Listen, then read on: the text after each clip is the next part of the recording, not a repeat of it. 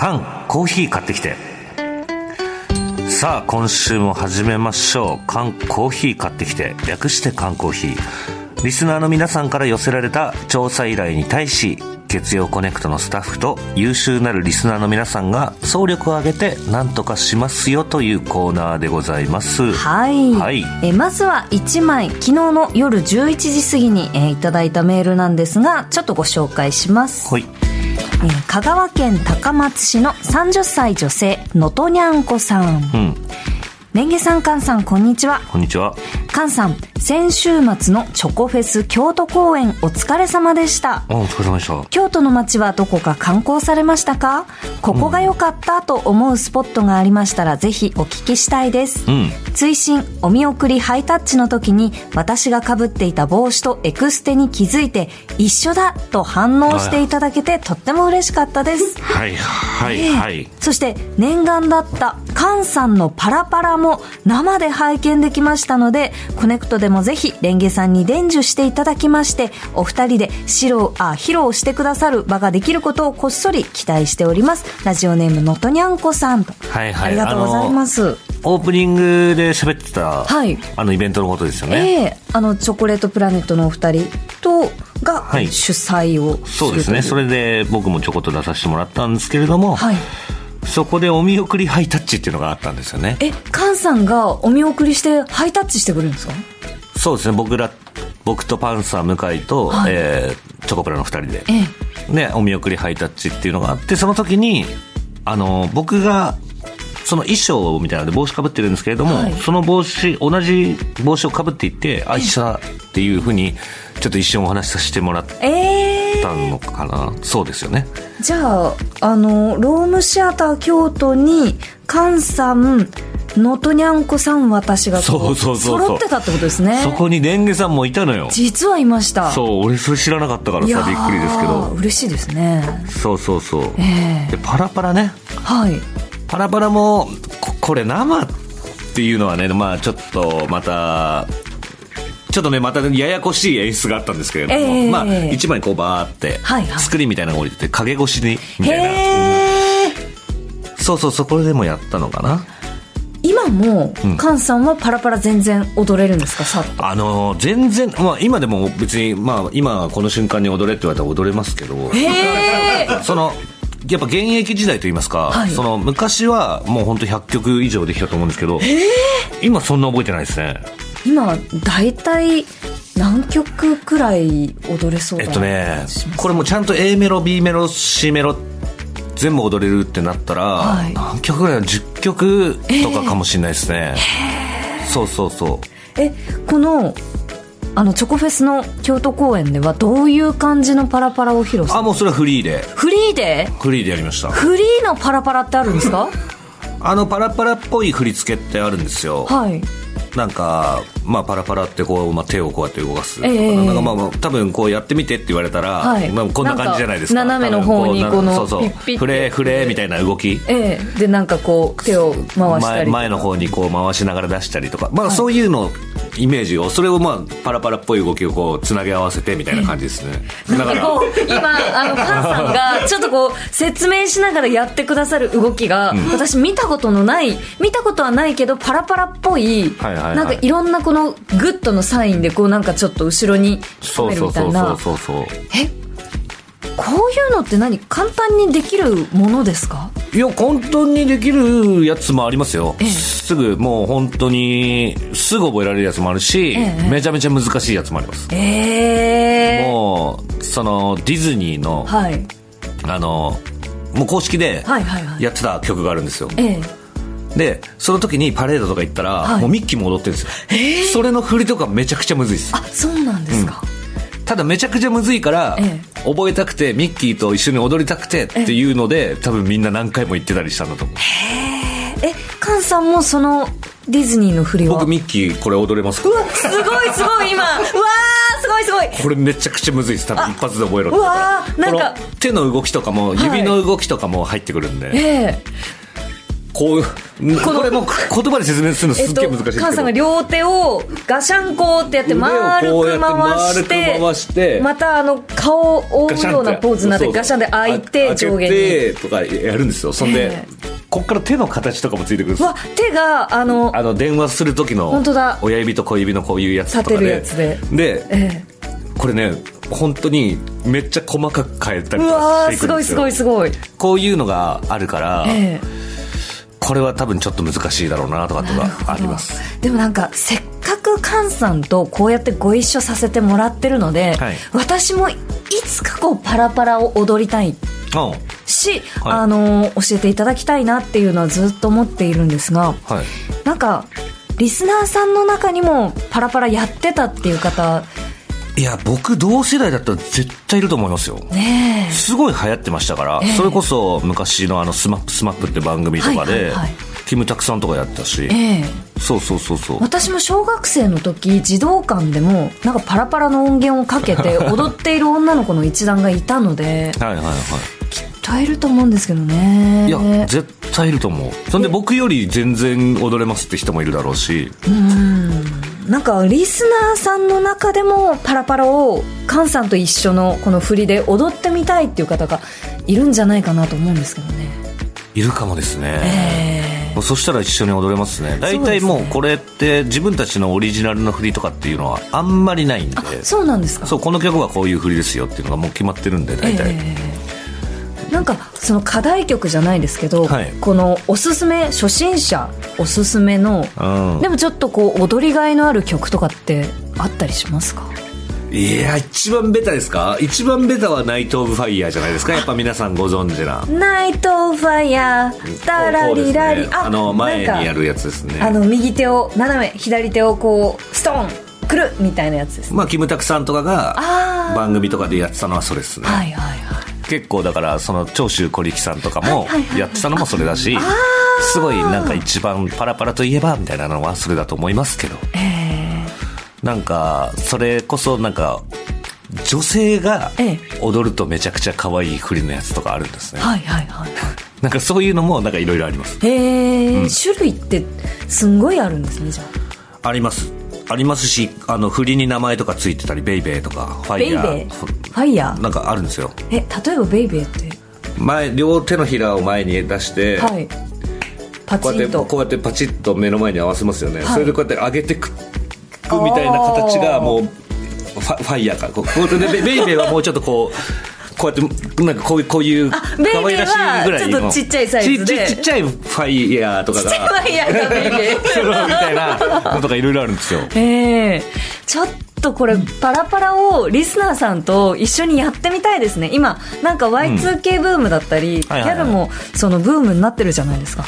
そうですね。だから今、ええ。TikTok とかでもなんかすごいあれみたいなんで。そうですかそうなんかまたなんか若いアイドルの方とかがやってたりとかね。でもまたちょっと違うんですけどね。あそうなんですか。やっぱ笑顔で踊ってたから。あ笑顔じゃないんですか？僕第3世代なんで笑っちゃいけないんですよ。第3世代？第3世代は笑っちゃいけないんですよ。え？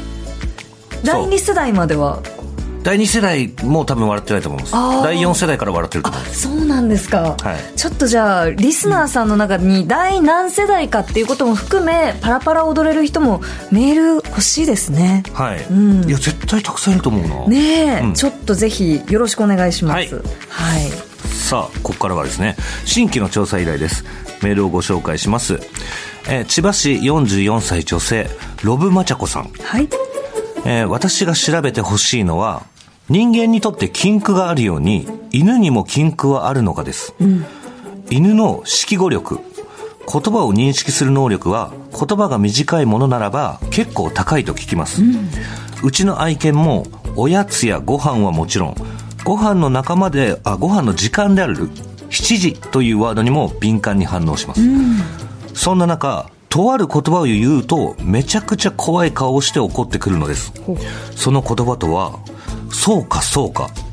ええ。厳密には小か小かです、それまでご機嫌だったのにそうかそうかと言うと歯をむき出しにして怒り、絶対に許さねえと言わんばかりに その言葉を話す口を塞ごうと飛びついてきます、歯をむくだけで噛みつくことはないです、それは人間にも放送禁止用語言ってはいけない言葉。人を不快にする言葉があるのだから犬飼にもあるのかなと思い思い至りましたなので犬と暮らすリスナーさんの愛犬はこの言葉にはどうも機嫌が悪くなる。そんな言葉があるのか知りたくなりました、レンゲさんの愛犬は何かそんなワードはありますか？とのことです。ええー、消化消化消化消化あ湘南の消化消化みたいなことは、言ってもうちの犬は「へえへえええって感じですね。なんでなんだろうね。なんでしょう。うちの犬はおやつとかご飯とかお腹すいたとか言うと「オフオフ」って言って食べたい時は「オフオフ」って言うんですけどえそういうのはある？例えばおやつだよとかご飯だよって言ったらもうすぐピッて振り向いてきて反応するとか。食べたい時はそのレスポンスがいいんですよ。そのこう体でぴょんぴょん跳ねたりとか、うん、オフって言ったりとか、うん、そのこう伸びをしたりとかっていうのがあるんですけど本人というかその犬が特に、えー、そういう気分でない時はあんまり反応がないのであじゃあ後でご飯ねみたいなやり取りをしたりすることはありますね。でもさ、ええ、結構多いのが散歩っていうとさ、はい、すっごいもう喜ぶすんごい来ます、うん、なのであのこの間散歩してさみたいな時この会話の中で散歩っていうのを言っちゃうと、うん、もう「おい散歩かい!」ってこう来るので、うん、あのポって呼ぶようにしてますああ分かんないようにね、ええ隠語だ。隠語です。で犬に行く時もあの様子を見るために「行くんぽ?」とか言ってちょっとこう、様子を見てから散歩に連れて行ったりしますね。それはな 何の意味があって？なななんとなく。その時だけは散歩って使っていいんじゃない？行くんぽとかあと散歩に行くかどうかって聞くので、うん、あのじゃあ行くかとか言うとあの別にその散歩に行く時じゃなくても行くんだ。散歩に行くんだって勘違いさせちゃうので、気をつけたりしますね。なるほどね。だからさやっぱりその識語力はあるわけよね。ありますありますね。ただ怒る言葉はないってことよね。うんないですね。なんかピンポンってこう鳴ったりするとか、えっと、電話の音がするとかっていうのにそれがラジオの中から聞こえてくる音であってもあれ？誰が来た？みたいな顔することはあるんですけど。なるほどね。これなんか動画とかねもしかして見てみたいかも、ね、見たい。なんでそんなに消化消化が嫌なんだなんだろう。あ叱る時。叱る時はさどうしてる？私はコラですね。うん。コラ。ダメダメ。ダメです。って言いますね。そうか、えー、これね多分実はうちは猫だから、何の反応もしないんですよ、えー、ただやっぱりみんなが言うのはもう本当にチュール。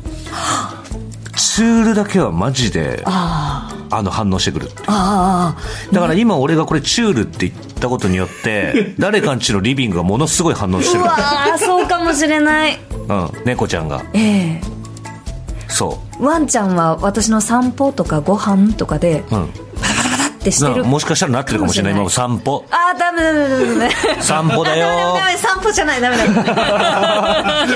犬が喜んじゃうんで、うん。えー、チュールだよって。チュールじゃない。チュールじゃない。それはあるけど怒るっていうのはね。そうですね。だから犬。なんで消化消化？だって消化消化っていうのはなんかあれだもんね。ね可愛がってる時のイメージだよね。なんか例えばうんあのご飯いっぱい食べたね美味しかったねそっかそっかとかなんかそういうやり取りで使うと思うんですけど。ええー、不思議だね面白いね。気になります。あの喧嘩すると止めに来る犬とか。はいはいはいはいはい。結構聞きますよね。聞きますね。うん、えー、だからあれは人間のなんか語気みたいのを感じ取ってるってことだね。はいはいはい。あでもそうですね。私がその語気強めに、うん、あのパートナーに何か言ったりすると、うん、犬がスッとこう来て寄り添ってきますねなんか。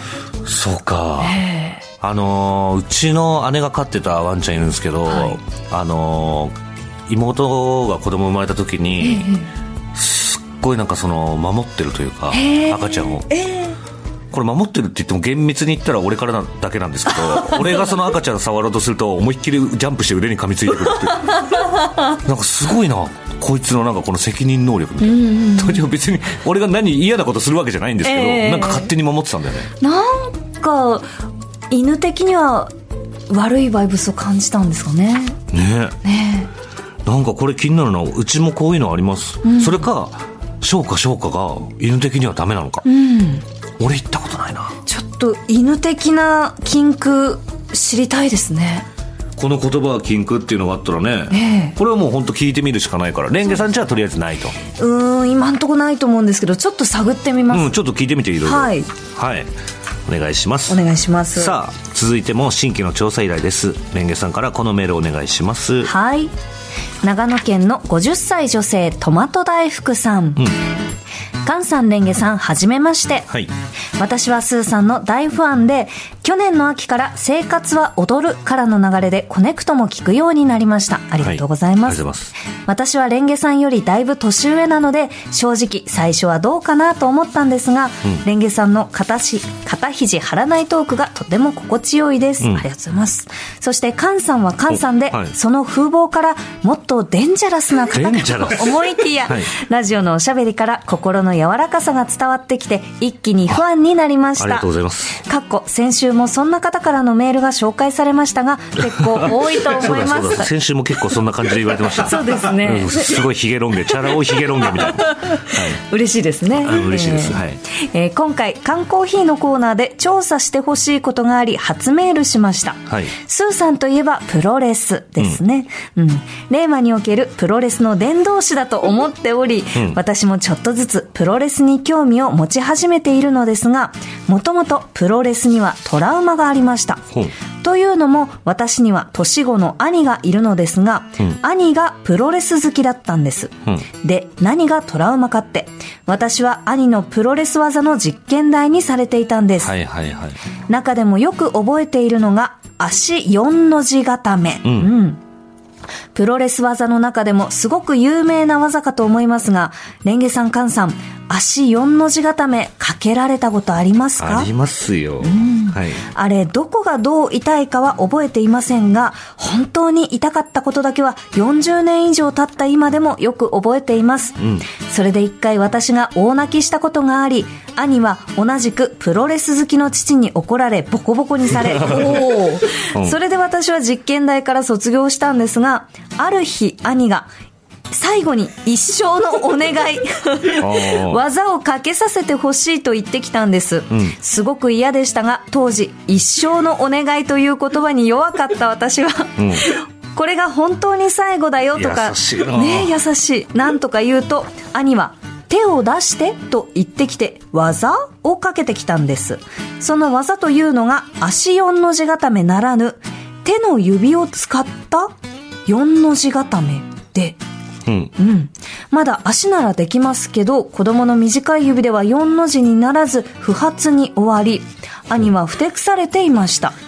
当時私が小学1年生、兄は小学2年生くらいだったと思います。うん。そして時は流れ、今年の正月実家にて、両親、兄家族と一緒に過ごしたんですが、兄は私以上に TBS ラジオのヘビーリスナーで、スーさん、めっちゃプロレスにハマってるね、という話題から、子供の頃、私がプロレス技の実験台になっていた話になり、かっこ、兄より、あの時はすみませんでした、との言葉をもらいました。笑い。そんな中、そういえば、最後に一生のお願いで、手の指を使った4の字固めかけようとしたよね。あれ何だったの？と聞くと、兄はそのこと自体は覚えていなかったんですが、その技はクラスで流行っていて、多分誰かが漫画で見たんだと思う。ということで、長くなってしまいましたが、改めてここからが調査依頼です。うん。リスナーの皆さんの中で手の指を使った4の字固めを知っているという方、そんな技が登場する漫画を読んだことがあるという方、いますか？もし本当にあったのならぜひ読んでみたいです。そしてその技をマスターした上で、次兄に会う時に子供たちの前で兄にその技をかけたいなぁなんて思っています。長文多文失礼しました。よろしくお願いいたします。ありがとうございます。ありがとうございます。4の字固め、はい。えー、指バージョンってことですよねええ。そうですね。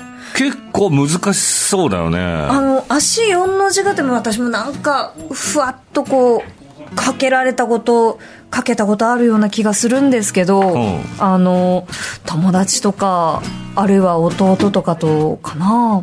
なんかその足をこう数字の4みたいにしてでなんかこう足を引っ掛けて関節を固めてグイッとこうやるとすごい痛いんですよねあれ。そうそうそうそう、ええ。4の字固めね。ねえ。その足の間に足入れてね。はいはいはい足首で引っ掛けて4の形にしてえやるんだけれども、俺もそんな正確なやり方分かってるわけじゃないけれども、それを、ええ。まあ指ですから、えそうですよ。まあ理論上できるっちゃできるかもしれないけど、指の関節ってそんな4みたいに曲がんないもんね。だから本当にもしかして折るつもりでやってたのかもしれないですね。そうですねでも私あの指の関節結構今やってみたら柔らかく4もいけそうな気はするんですけどあの指の股にもう一本指を入れる隙間がないんですよね。長さの問題なのかな？え？だから、はい。だから、ちょっと待って。はい今人差し指とこうしなきゃいけないってことでしょ？こうこうこうこっちにここのはい人差し指と中指で今レンゲさんので僕がちょっとかける側なんですけれども、お願いします。いやお願いします。多分これやったら折れるよ。え？だってこっち。これでこうってことですよね。あだってそれだと4じゃないじゃない。え？